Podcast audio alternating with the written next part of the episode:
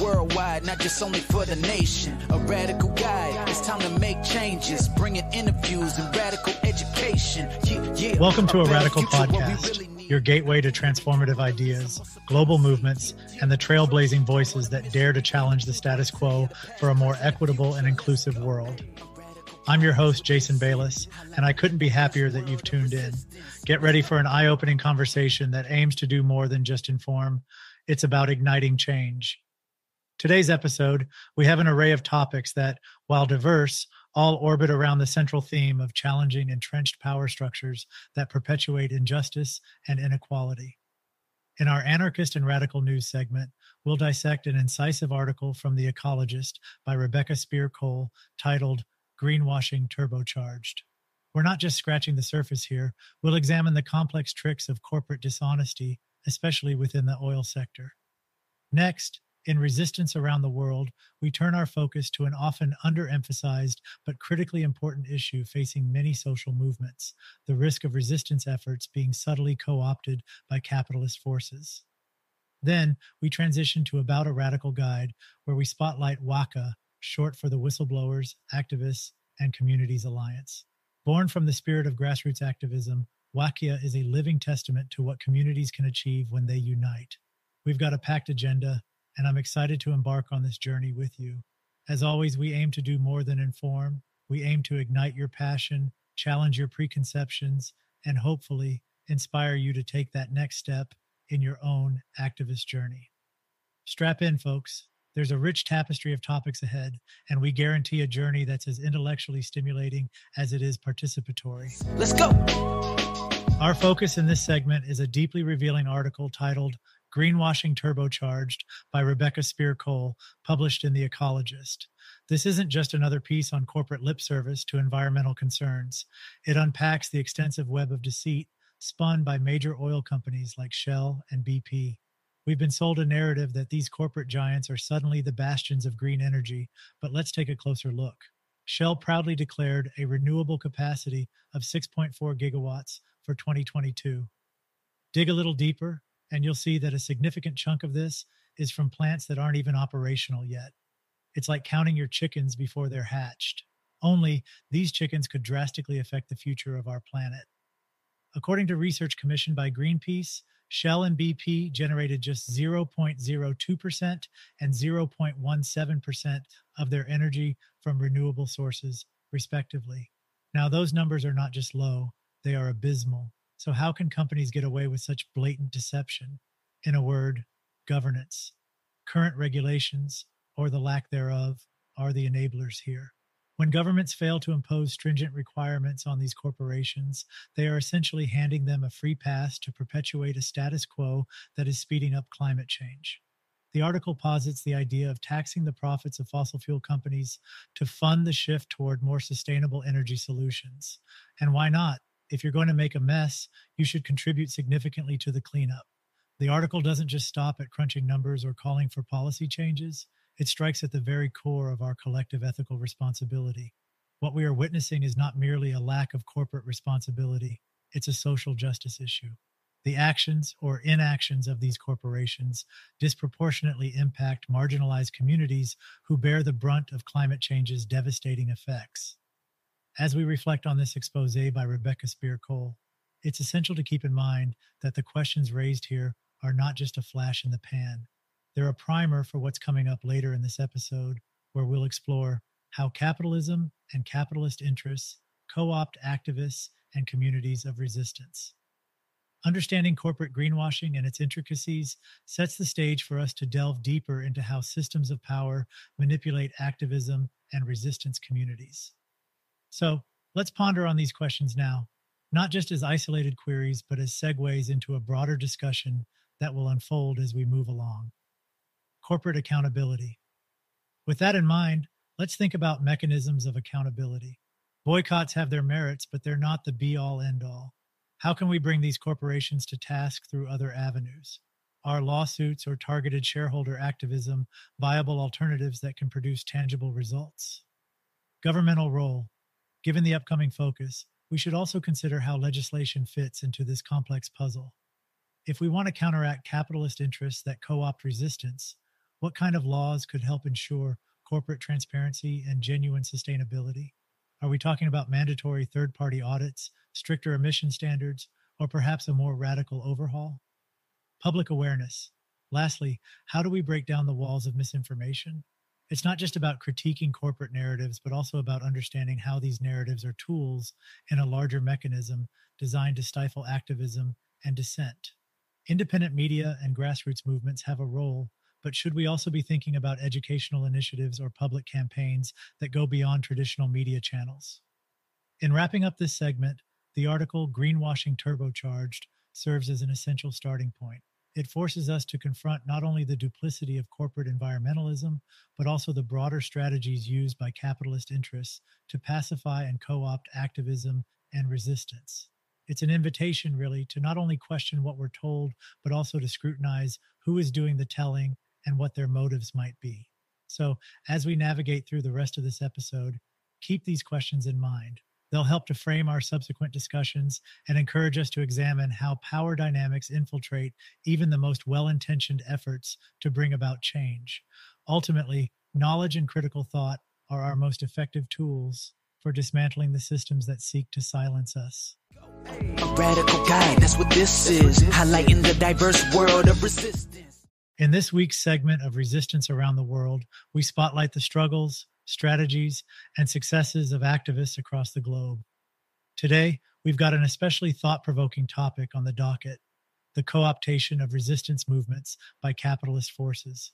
This subject often lurks in the shadows, but its implications stretch far and wide, impacting almost every movement aiming for social change.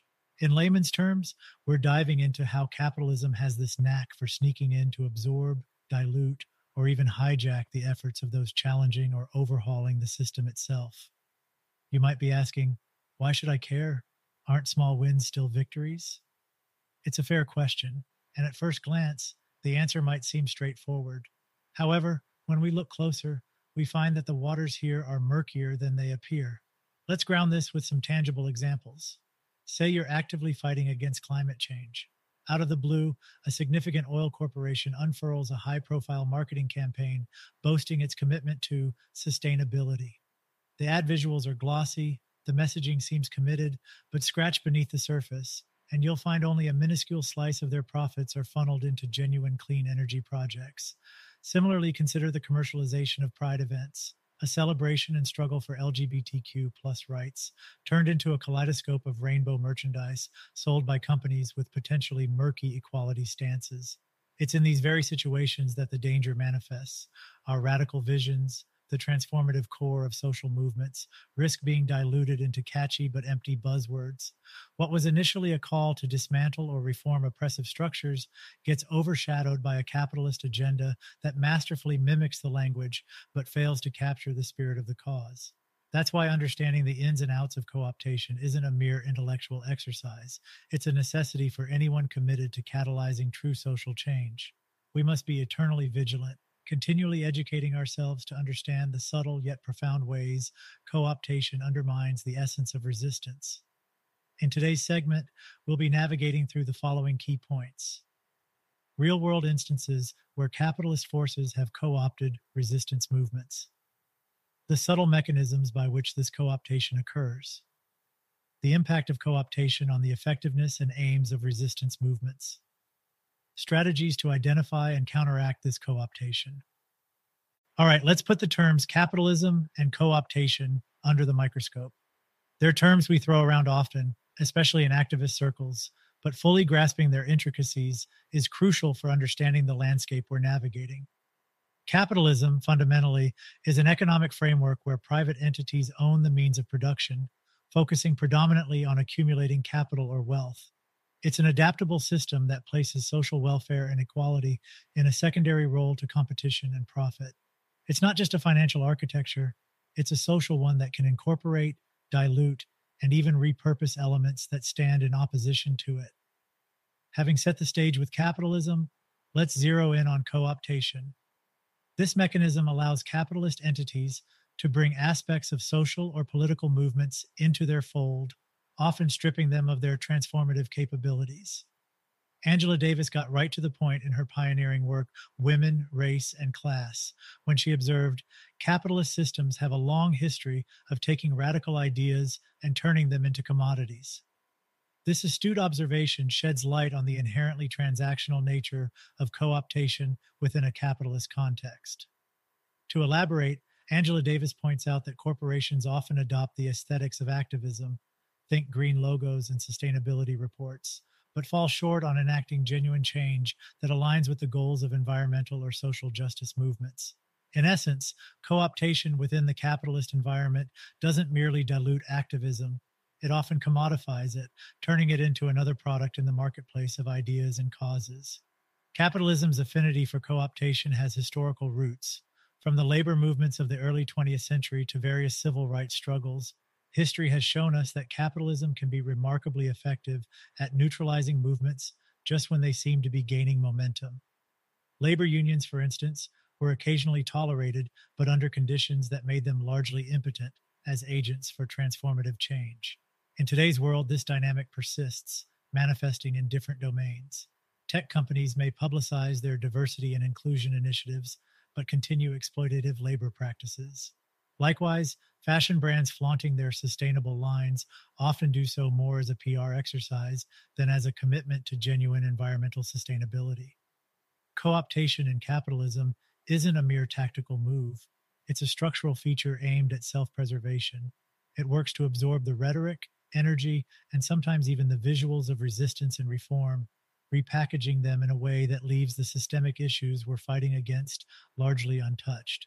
Recognizing this inherent trait is a necessary first step for anyone committed to instigating genuine social change.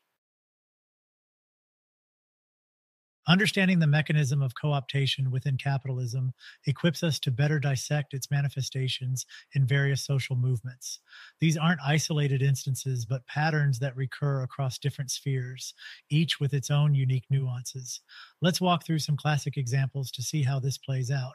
When discussing greenwashing, which is a tactic where a company gives a false impression of being more environmentally friendly than it is, BP, British Petroleum, stands out as a prime example. In 2000, they launched a $200 million marketing campaign to rebrand themselves as Beyond Petroleum, complete with a sunflower logo.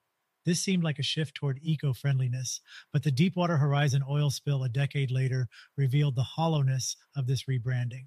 The term greenwashing here pinpoints the misleading environmental image that BP constructed. One of the slickest examples of narrative manipulation comes from none other than the oil industry.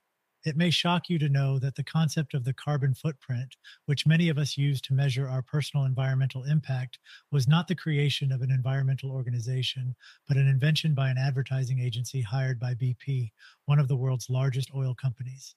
It's a classic maneuver. A powerful corporation diverts attention from its colossal role in climate change by placing the burden on individual behavior. In the early 2000s, BP rolled out a carbon footprint calculator encouraging people to assess how their daily activities, be it commuting, shopping, or even traveling, contribute to global warming. What this did effectively was divert the discourse. Instead of focusing on the systematic industrial scale pollution that companies like BP contribute, the conversation suddenly became about whether or not you, yes, you, recycled your trash or rode a bike to work.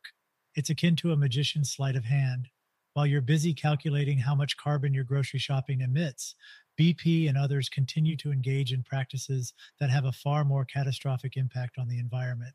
Now, don't get it twisted. Individual responsibility isn't meaningless, but it is disingenuous to imply that if each person just does their part, we can halt or even reverse the damage that decades of corporate pollution and exploitation have wrought. We are looking at a situation that requires radical collective action at every scale, from local initiatives to global treaties. The personal virtue that is so often promoted, from reducing your own carbon footprint to making ethical consumer choices, isn't going to cut it. So, when you hear terms like carbon footprint, it's vital to ask who benefits from framing the issue this way? Is it enabling meaningful action, or is it a form of distraction that lets the real culprits off the hook? Now let's discuss allyship and its performative variant. Allyship refers to active support from someone outside a marginalized group. Performative allyship describes superficial or self serving support that doesn't bring about meaningful change. Companies posting Black Lives Matter on social media while not taking concrete steps to address systemic inequality are examples of performative allyship. It looks like solidarity, but lacks the substance and commitment needed to drive social change. Let's talk about the lean in phenomenon. As another example, it's helpful to understand that this term comes from a 2013 book by Sheryl Sandberg that advises women to be more assertive in the corporate world. While it seems empowering, it has been critiqued for focusing on individual actions rather than systemic barriers. So, when companies use lean in workshops as their primary gender equity strategy, they're essentially endorsing a kind of feminism that adapts to existing inequalities instead of challenging them. By combining term definitions with concrete instances, we're providing both the vocabulary and the lived examples to deeply understand the subversive tactics capitalism employs. These aren't just buzzwords, they're mechanisms by which capitalism dilutes and often commodifies genuine struggles for social and environmental justice. And knowing that is the first step in subverting those very mechanisms. Now, we will focus on scrutinizing two ostensibly paradoxical phenomena conscious capitalism, and the nonprofit industrial complex. These are concepts that present themselves as the enlightened face of modern society. They promise an ethical roadmap in the labyrinth of globalization, corporate hegemony, and social inequality. But do they deliver on these promises, or do they serve as convenient masks, veiling the structural issues that pervade our world? This is not just an intellectual exercise, but an urgent inquiry. As we peel back the layers, we will probe into the real world implications, case studies, and the often inconvenient truths lurking beneath well marketed labels. Strap in, this is going to be a journey of dismantling illusions and confronting hard realities. Let's start with the unforgettable scenes from Seattle in 1999 and Genoa in 2001. The clattering sounds of tear gas canisters echoed through the streets as environmentalists labor unionists, and indigenous rights activists coalesced in a powerful critique of neoliberal globalization. Those moments defined an era and propelled serious conversations about the world economic system. They also set the stage for capitalism's next chess move enter ethical capitalism.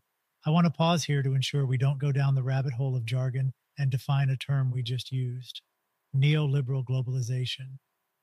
In simple terms, Neoliberal globalization refers to the spread of free market capitalism worldwide. This often includes policies like reducing trade barriers, privatizing public services, and cutting down on government regulations. The rise of ethical capitalism and conscious capitalism in the last two decades is intriguing.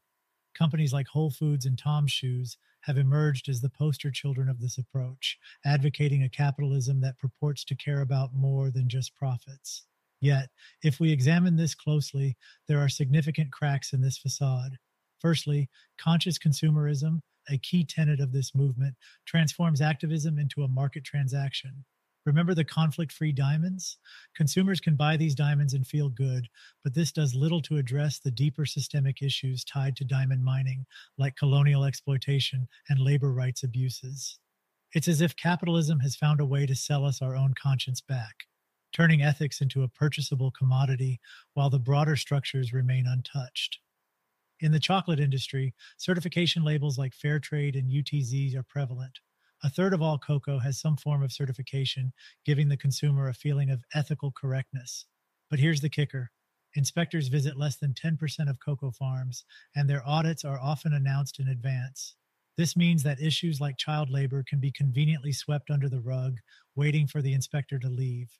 It's more than just an oversight. Certifiers themselves say there is no guarantee. We don't use the word guarantee. This lack of assurance is an open secret in the industry.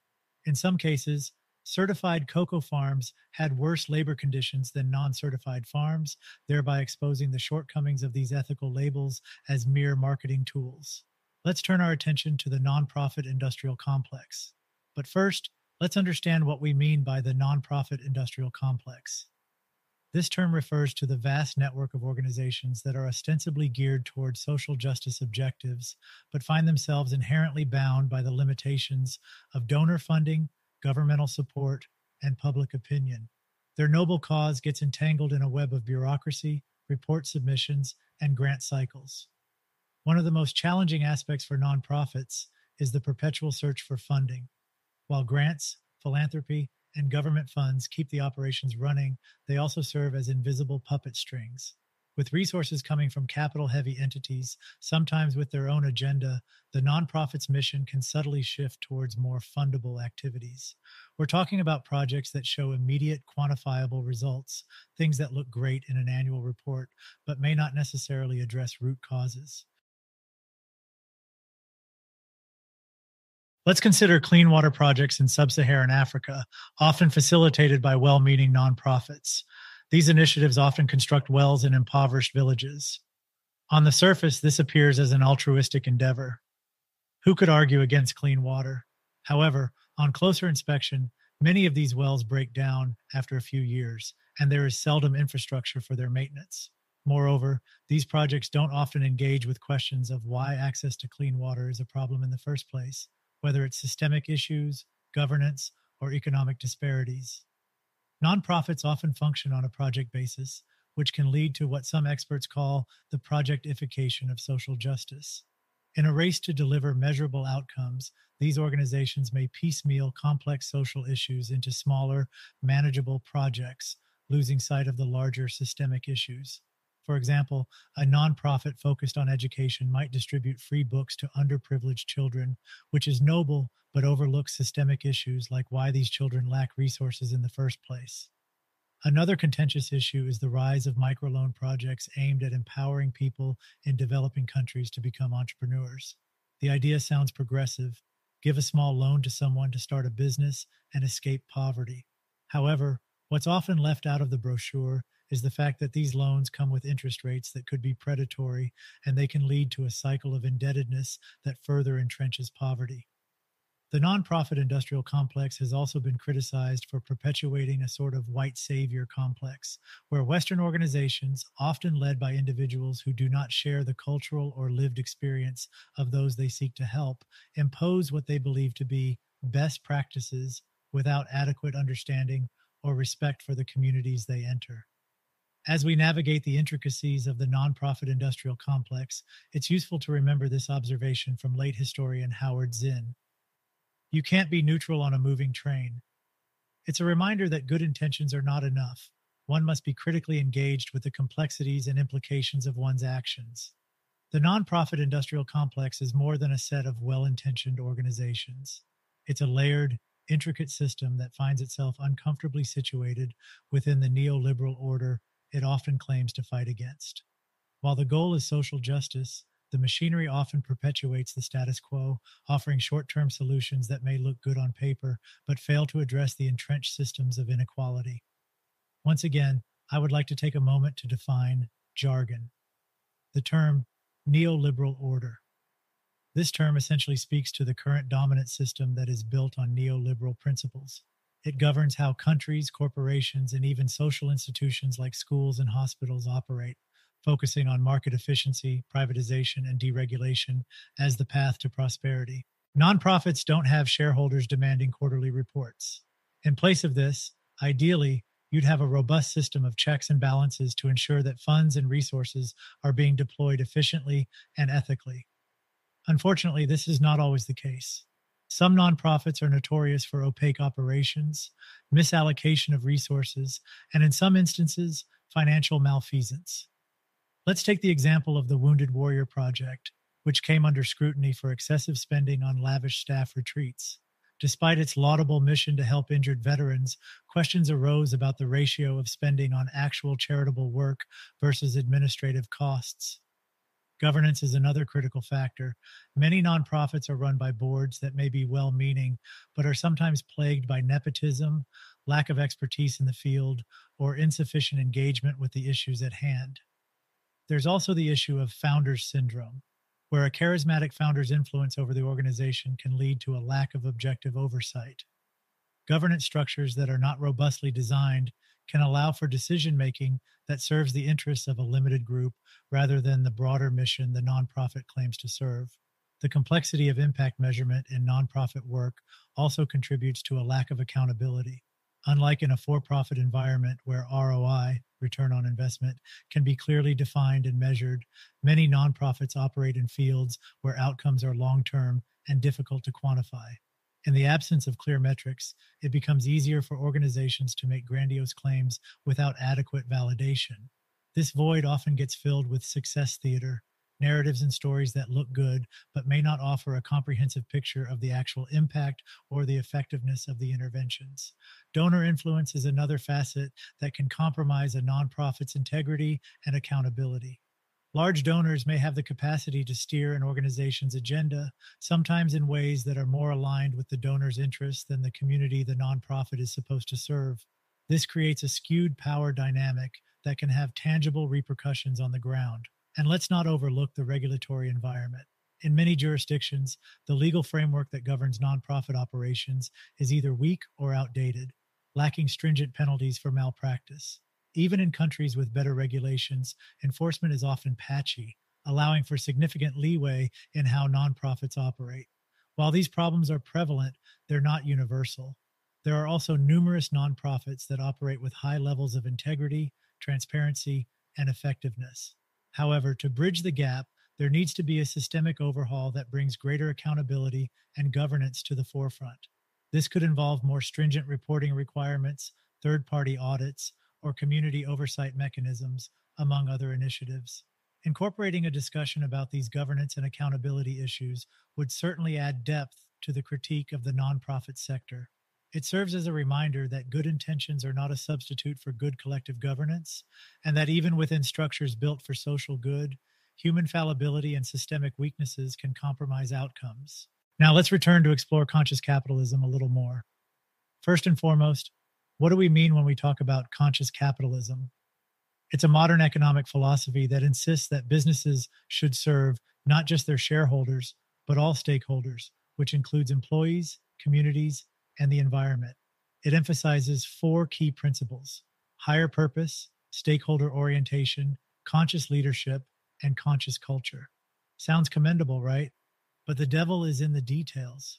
When we examine it against the backdrop of global economic realities like capital flight, it becomes clear that conscious capitalism is not immune to many of the inherent contradictions and challenges of the global capitalist system. Capital flight is a phenomenon where investors rapidly pull their money out of a country, often exacerbating economic instability.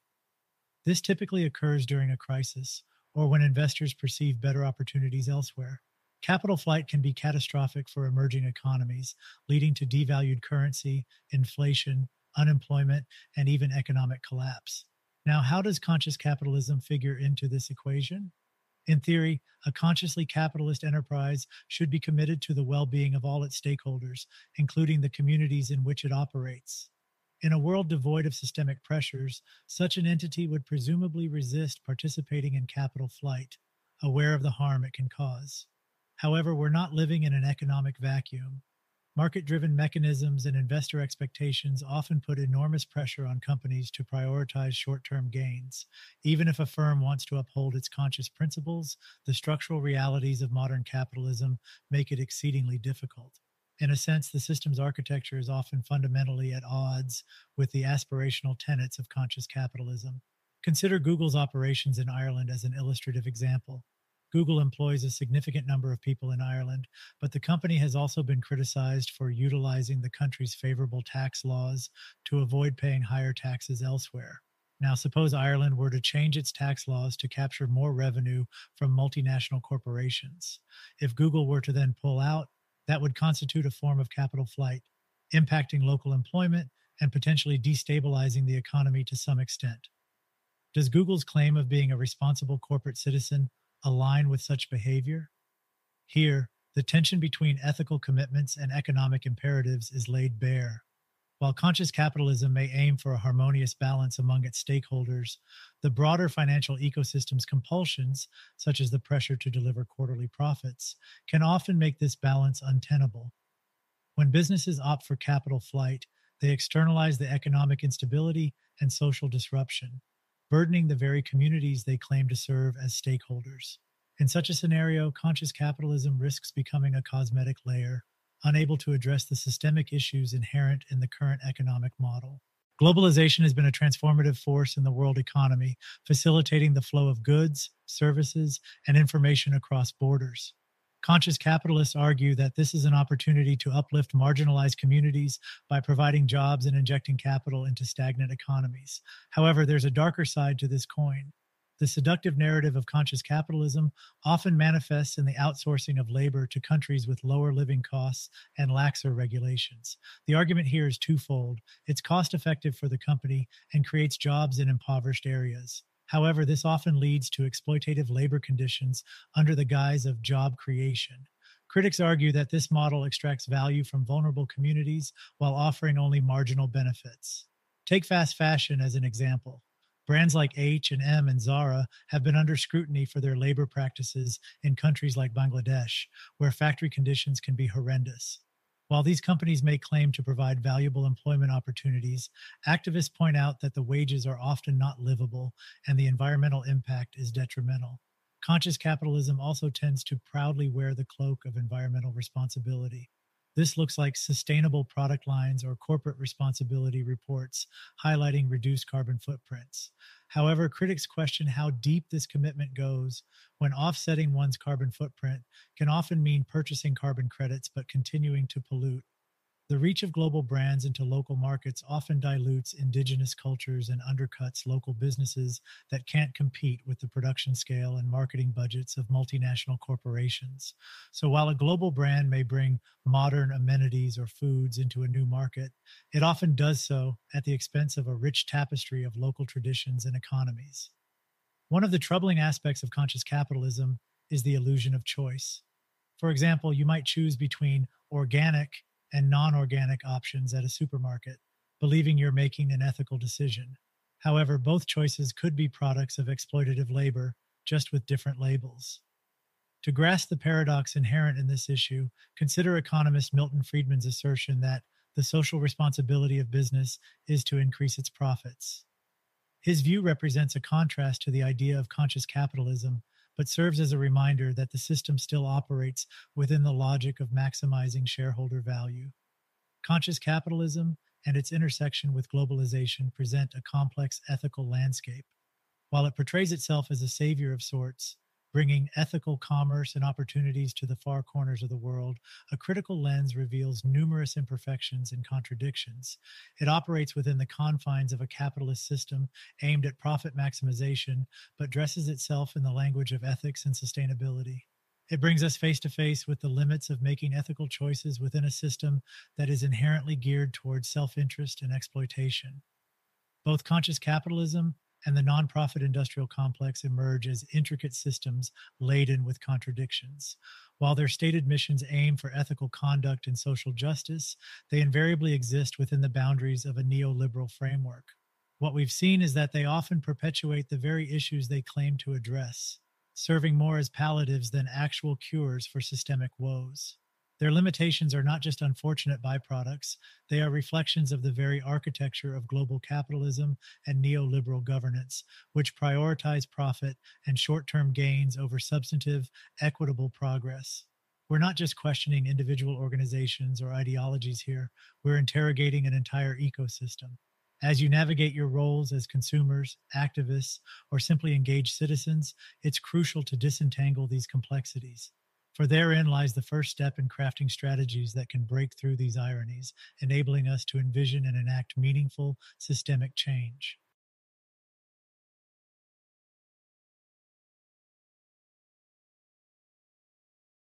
Having established a rich understanding of how co optation manifests in capitalism, it's essential to explore the strategies we can use to resist these tactics and create counter narratives that truly empower individuals and communities. This isn't merely about being more skeptical or fact checking what we hear. This involves a fundamental reorientation of how we approach activism, alliances, and even our own individual actions. Grassroots movements are decentralized, collective actions driven by communities rather than established organizations or political entities. While the term grassroots suggests something elemental and foundational, it's important to recognize that these are highly organized, albeit flexible structures. They evolve organically, often emerging spontaneously in response to pressing social issues or systemic inequalities. They can involve various strategies like community organizing, awareness raising, and even nonviolent civil disobedience. Grassroots movements prioritize local needs and concerns rooted in the lived experiences of community members. Consensus building and collective decision making are central tenets, negating the traditional top down hierarchical models. Many grassroots movements aim for long term impact, which may involve creating systems that allow the community to sustain the movement's gains over time. Unlike bureaucratic systems, grassroots initiatives often have built in accountability mechanisms, usually involving community discussions and evaluations. One of the strengths of grassroots movements is their ability to adapt rapidly to changing circumstances and community needs. Let's delve into the Zapatista movement for a comprehensive understanding. Emerging on January 1st, 1994, the very day that the North American Free Trade Agreement, NAFTA, came into effect, the Zapatista Army of National Liberation, EZLN, led an uprising in the southern Mexican state of Chiapas. It was no coincidence that they chose this date, NAFTA resulted in the removal of Article 27 from Mexico's constitution, which had previously guaranteed land reparations to indigenous populations. This was seen as a direct threat to indigenous ways of life, leading to the mobilization of the Zapatista movement. The movement is primarily composed of indigenous Mayan communities, reflecting their cultural norms and traditions in their resistance. Governance is executed through local assemblies where every community member has a voice. These assemblies decide everything from land distribution to justice. They've developed their own autonomous economic systems, including agriculture and trade, which stand as alternatives to global capitalist structures. The Zapatistas have been savvy about using the internet and other tools to reach a global audience. They've built networks of solidarity with movements and organizations worldwide, helping to maintain both moral and financial support for their struggle. One often overlooked aspect is the role of women in the Zapatista movement. Women have been leaders and participants from the very beginning, and their women's revolutionary law was revolutionary in itself, providing women with rights many had never had before in their communities. Recognizing the power of education in shaping minds and futures, the Zapatistas have also established their own schooling systems, which are sensitive to their indigenous history, culture, and the needs of their community. By examining the Zapatistas, we gain not just an understanding of one movement's intricacies, but also a framework that can inform other grassroots initiatives. Their strategies for autonomous governance, community led economic systems, and international networking offer valuable lessons for anyone interested in instigating change from the ground up. Direct action is a tactic employed by social movements and activists to bring about immediate change, often bypassing traditional forms of advocacy like negotiations or petitions. By intervening directly in a situation, whether that involves blocking roads, staging sit ins, or even hacking websites, activists aim to make it impossible for authorities or institutions to continue business as usual. Direct action seeks to effect change quickly, directly challenging the status quo. Like grassroots movements, direct action often has a decentralized structure. Leadership is shared, and planning is usually collaborative. This approach can involve a wide range of methods artistic interventions, civil disobedience, and technology based actions, among others, to maximize visibility and impact. Although it aims to disrupt, direct action is usually nonviolent. Activists disrupt spaces and dialogues, aiming to cause discomfort but not harm. While it may appear spontaneous, effective direct action requires meticulous planning, understanding of local laws, and an evaluation of potential risks and consequences. Now let's focus on Occupy Wall Street, OWS, as a touchstone example. The movement sprang to life in September 2011, driven by a frustration with rising economic inequality in the United States, particularly the disproportionate influence of corporate power on democratic governance. Occupying Zuccotti Park wasn't just a stunt, it was a carefully considered strategy. By transforming a public space into a forum for discussion and community building, they drew attention to the ways in which public spaces, and by extension, public goods, have been usurped by private interests. Within the occupied spaces, decisions were made using consensus based processes, this included general assemblies where attendees could participate in the movement's decision making process. The slogan, We are the 99%, became a rallying cry that brought the issue of economic inequality to the forefront of public discourse, showing the power of a succinct message in driving home a complex issue. While the camp was eventually disbanded, the dialogue it sparked contributed to tangible policy discussions on issues like minimum wage, student debt, and even campaign finance reform. Inspired by OWS, similar Occupy movements sprang up worldwide, from London to Hong Kong, each tailoring its protests to address local issues of economic inequality. Even after the tents were taken down, the concepts and language introduced by OWS continue to influence modern activism. It gave people the language and platform to discuss previously esoteric financial mechanisms like subprime lending and derivatives in understandable terms. OWS also had to navigate legal systems with varying degrees of support or repression from local authorities. Their experiences offer lessons on how to prepare for and respond to legal challenges when engaging in direct action. Understanding Occupy Wall Street helps us appreciate the transformative power of direct action. It's a tool that, when used correctly, can not only challenge but also dismantle entrenched systems, forcing society to reckon with uncomfortable truths and instigating change in a direct and immediate way. Let's shift our attention and look at the value of intersectionality. Intersectionality is a theoretical framework that helps us understand how various social identities, race, gender, class, etc., intersect at the individual level to create a web of systemic discrimination or privilege. Coined by Kimberlé Crenshaw in 1989, the term has evolved to encompass a more comprehensive understanding of how these intersecting social categories amplify or mitigate the societal advantages or disadvantages one experiences. No single social category, for example, race, gender, can fully encapsulate an individual's experience. Rather, various identities interact to create a unique lived experience. Discrimination or privilege in one area often amplifies the effects in another. For example, a Black woman faces not only racial but also gender discrimination, and these factors often compound each other. Intersectionality is not a simple addition of various social identities, but involves complex interactions that can both mitigate and amplify systemic discrimination or privilege. Intersectionality has relevance both in local contexts, like a neighborhood or organization, and in broader societal and even global contexts.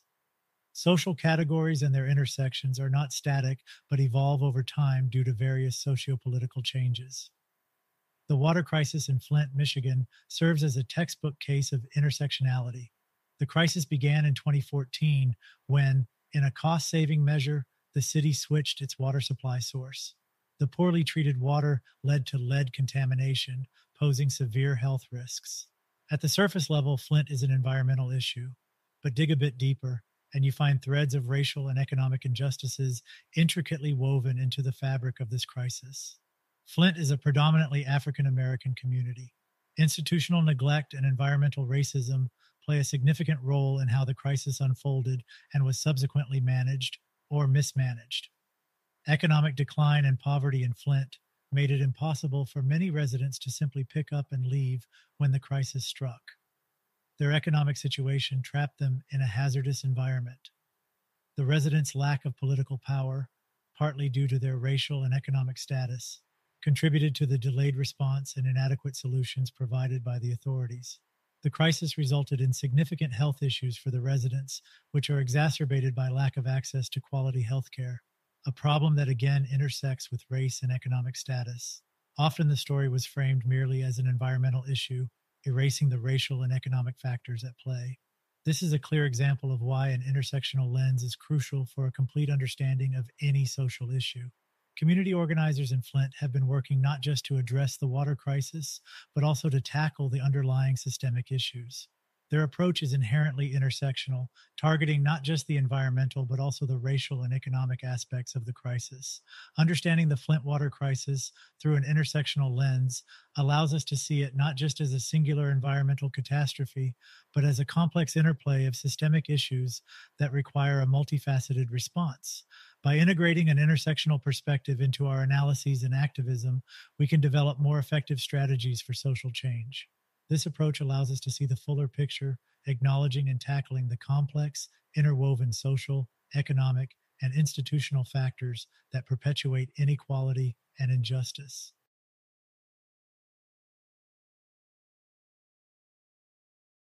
Now let's explore community owned initiatives. Community owned initiatives are organizational models that emphasize communal ownership and participatory decision making. Unlike traditional capitalist enterprises, where ownership and control are concentrated in the hands of a few, these models distribute ownership across members of the community or workers. This can manifest in various forms, such as worker cooperatives, community land trusts, or local renewable energy projects. Decision making is done collectively, often using democratic methods like voting to ensure everyone has a say. Such initiatives are often responsive to the needs of the local community because the stakeholders are usually from that community. Economic benefits, like profits or resources, are distributed more evenly among participants. These initiatives often aim for sustainable development, looking beyond short term profits to the long term well being of the community and environment. Beyond just profits, these models aim to address broader issues like unemployment, inequality, and community development. The Mondragon Corporation in the Basque region of Spain serves as a stellar example of how community owned initiatives can be both economically viable and socially equitable. Founded in 1956 by a Catholic priest and a group of engineers in the aftermath of the Spanish Civil War, the Mondragon Corporation sought to address unemployment and social disparities. It's not a small operation. Employing over 80,000 people, it is one of the largest cooperative enterprises globally. Every worker is a shareholder with a say in the company's direction. This level of empowerment is atypical in conventional corporate structures. Mondragon's internal wage ratio is far more equitable than in standard corporations. The highest paid worker doesn't earn more than six to eight times the lowest paid worker. Mondragon is not limited to one sector, it's involved in finance, retail, industrial manufacturing, and even education, showcasing the model's versatility. Mondragon runs its own university and vocational training programs, thus ensuring a skilled and educated workforce, which is a fundamental aspect of its success. While deeply rooted in the Basque community, Mondragon has also expanded globally, proving that the community based model can scale beyond local boundaries. One of the most fascinating aspects of Mondragon is its resilience. Even during economic downturns, instead of layoffs, they often retrain and relocate workers to other sectors within the Federation. It's not a utopia. Mondragon faces challenges like any other enterprise, such as market competition and global economic pressures. However, its structure equips it to navigate these challenges in a more equitable way. By closely examining Mondragon, we realize that community owned initiatives are not just idealistic endeavors, but practical alternatives to traditional capitalist models. They offer pathways for creating more equitable, democratic, and sustainable communities, demonstrating what's possible when people come together to collectively manage resources and make decisions. Now, let's explore how media literacy helps fight co optation. Media literacy refers to the suite of skills required to critically evaluate and interpret media messages. It's not just about recognizing false news stories. It's a holistic approach that includes understanding the motivations behind a message, the techniques used to convey it, and its social or cultural implications. Key components of media literacy include critical thinking, the ability to question the information presented rather than accepting it at face value, source evaluation, understanding where the information is coming from and how credible that source is, message analysis, discerning what techniques are being used to convey the message, be it emotional appeal, logical reasoning, or other rhetorical devices.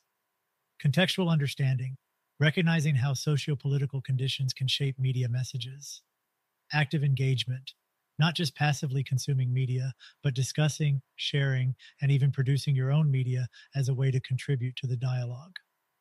The Media Manipulation Casebook serves as an invaluable resource in the field of media literacy. This project aims to educate the public about the various forms of media manipulation that exist, from disinformation campaigns to viral hoaxes. It offers concrete examples of manipulation, breaking down how they were executed and their subsequent impact.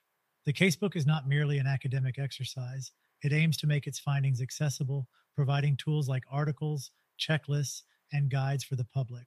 It integrates insights from journalism, sociology, information science, and other disciplines to provide a well rounded understanding of media manipulation. In an age where information can be weaponized, this project is more crucial than ever. It helps to create an informed citizenry that can sift through the noise and make decisions based on credible information. Media manipulation is not confined to any single country or culture. The casebook acknowledges this by including international instances of manipulation. Given the shift to digital media, the project also delves into how algorithms and social media platforms can be exploited to spread misinformation. One of the strongest features is that it is freely accessible, thus democratizing knowledge and making it available to anyone interested in understanding the landscape of media manipulation. By examining a tool like the Media Manipulation Casebook, we realize the indispensable role of media literacy in today's world. It's not just a skill, it's a necessity. As information becomes more complex and harder to navigate, media literacy stands as a vital tool for empowering individuals to make sense of the world around them. There is a link in this episode's description and at a radical guide.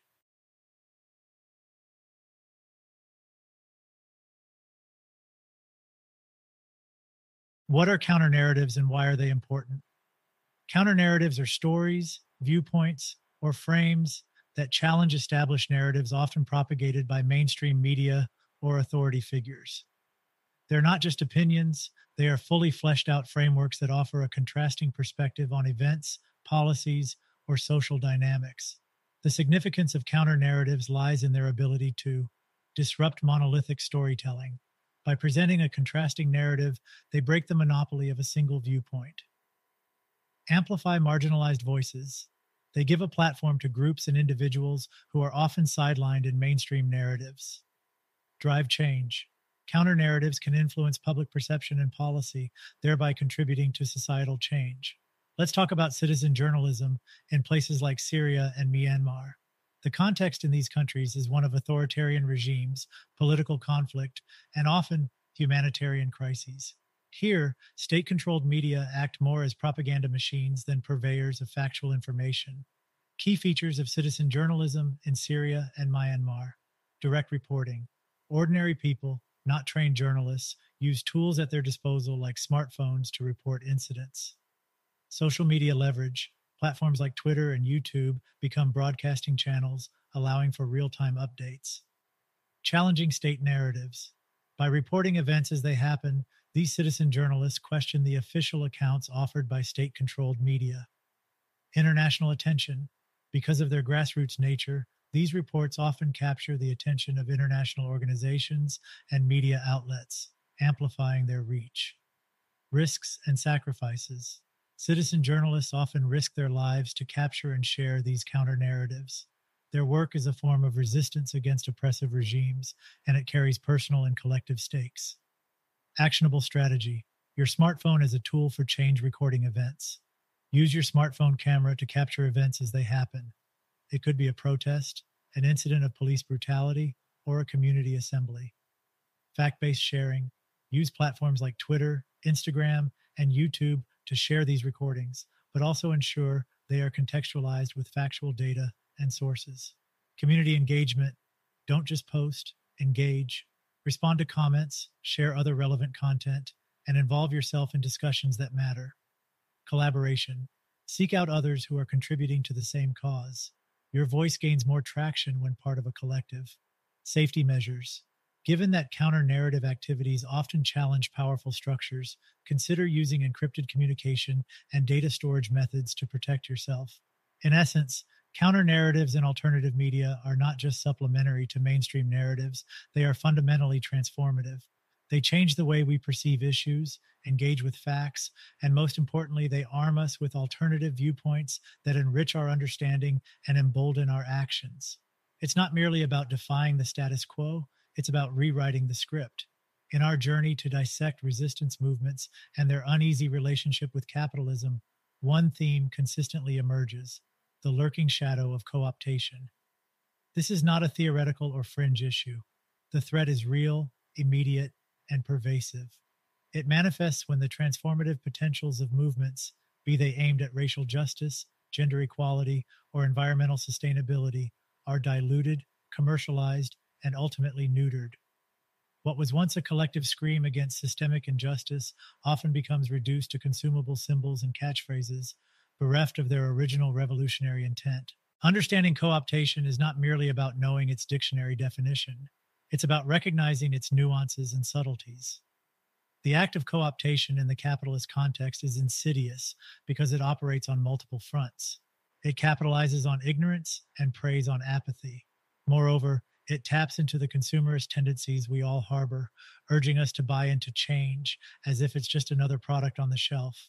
This renders the capitalist machinery not just an opponent, but a highly adaptive entity that mutates to absorb elements of resistance, rendering them ineffectual in the long term.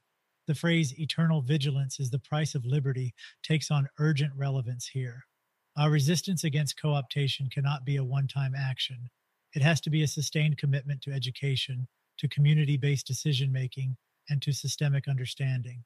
Without this trinity, we risk falling into the very traps we aim to dismantle. A thriving community of activists should be characterized by continuous learning and relearning, by questioning not just the world but ourselves, and by unlearning the capitalist values that are often deeply ingrained in our psyche. Only through such rigorous intellectual and ethical exercises can we build and maintain movements that withstand the pressures of capitalist co optation. Co optation is not merely a term or a tactic, it represents a chronic challenge to the essence and soul of activism. As such, confronting it is not an event but a process, not an act but a perpetual commitment. Every generation has its unique forms of resistance and consequently faces unique forms of co optation. However, the underlying principles of resistance remain steadfast autonomy, collective action, and an unwavering commitment to justice. Our struggle against co optation is an unending one. It's a battle that takes place not just in protests on the streets or debates in academia, but in the everyday choices we make what to buy, what to read, how to engage with our communities, and how to think critically about the world around us. It's about honing our ability to spot a commodified form of resistance, call it out, and offer alternatives that are genuinely transformative. By acknowledging and confronting the reality of co optation, we bolster our ability to imagine and construct a world that is genuinely equitable, a world where movements for justice are not sidetracked, but instead are accelerated by the collective power of informed, committed individuals.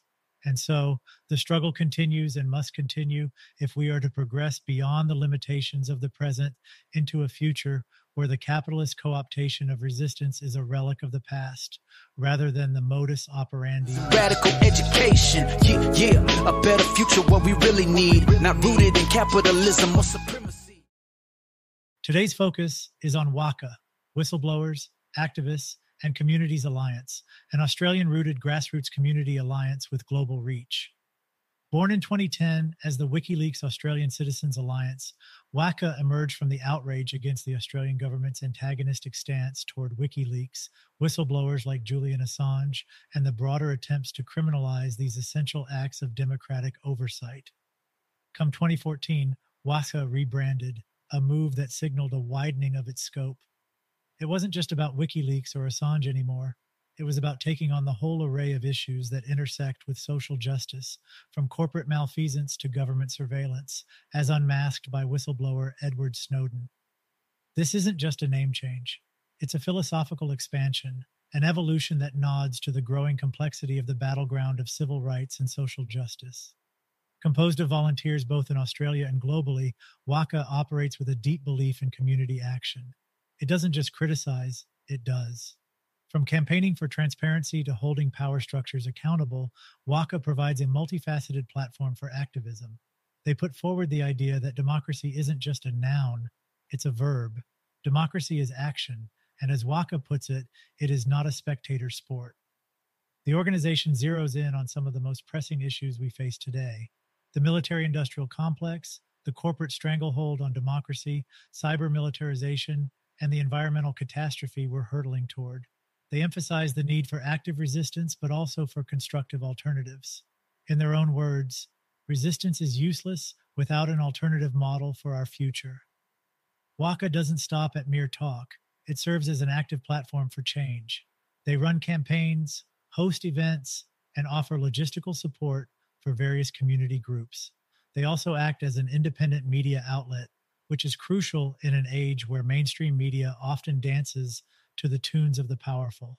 Their work is particularly pertinent when it comes to supporting whistleblowers and citizen journalists who often risk it all to break away from the sanitized narratives we're fed.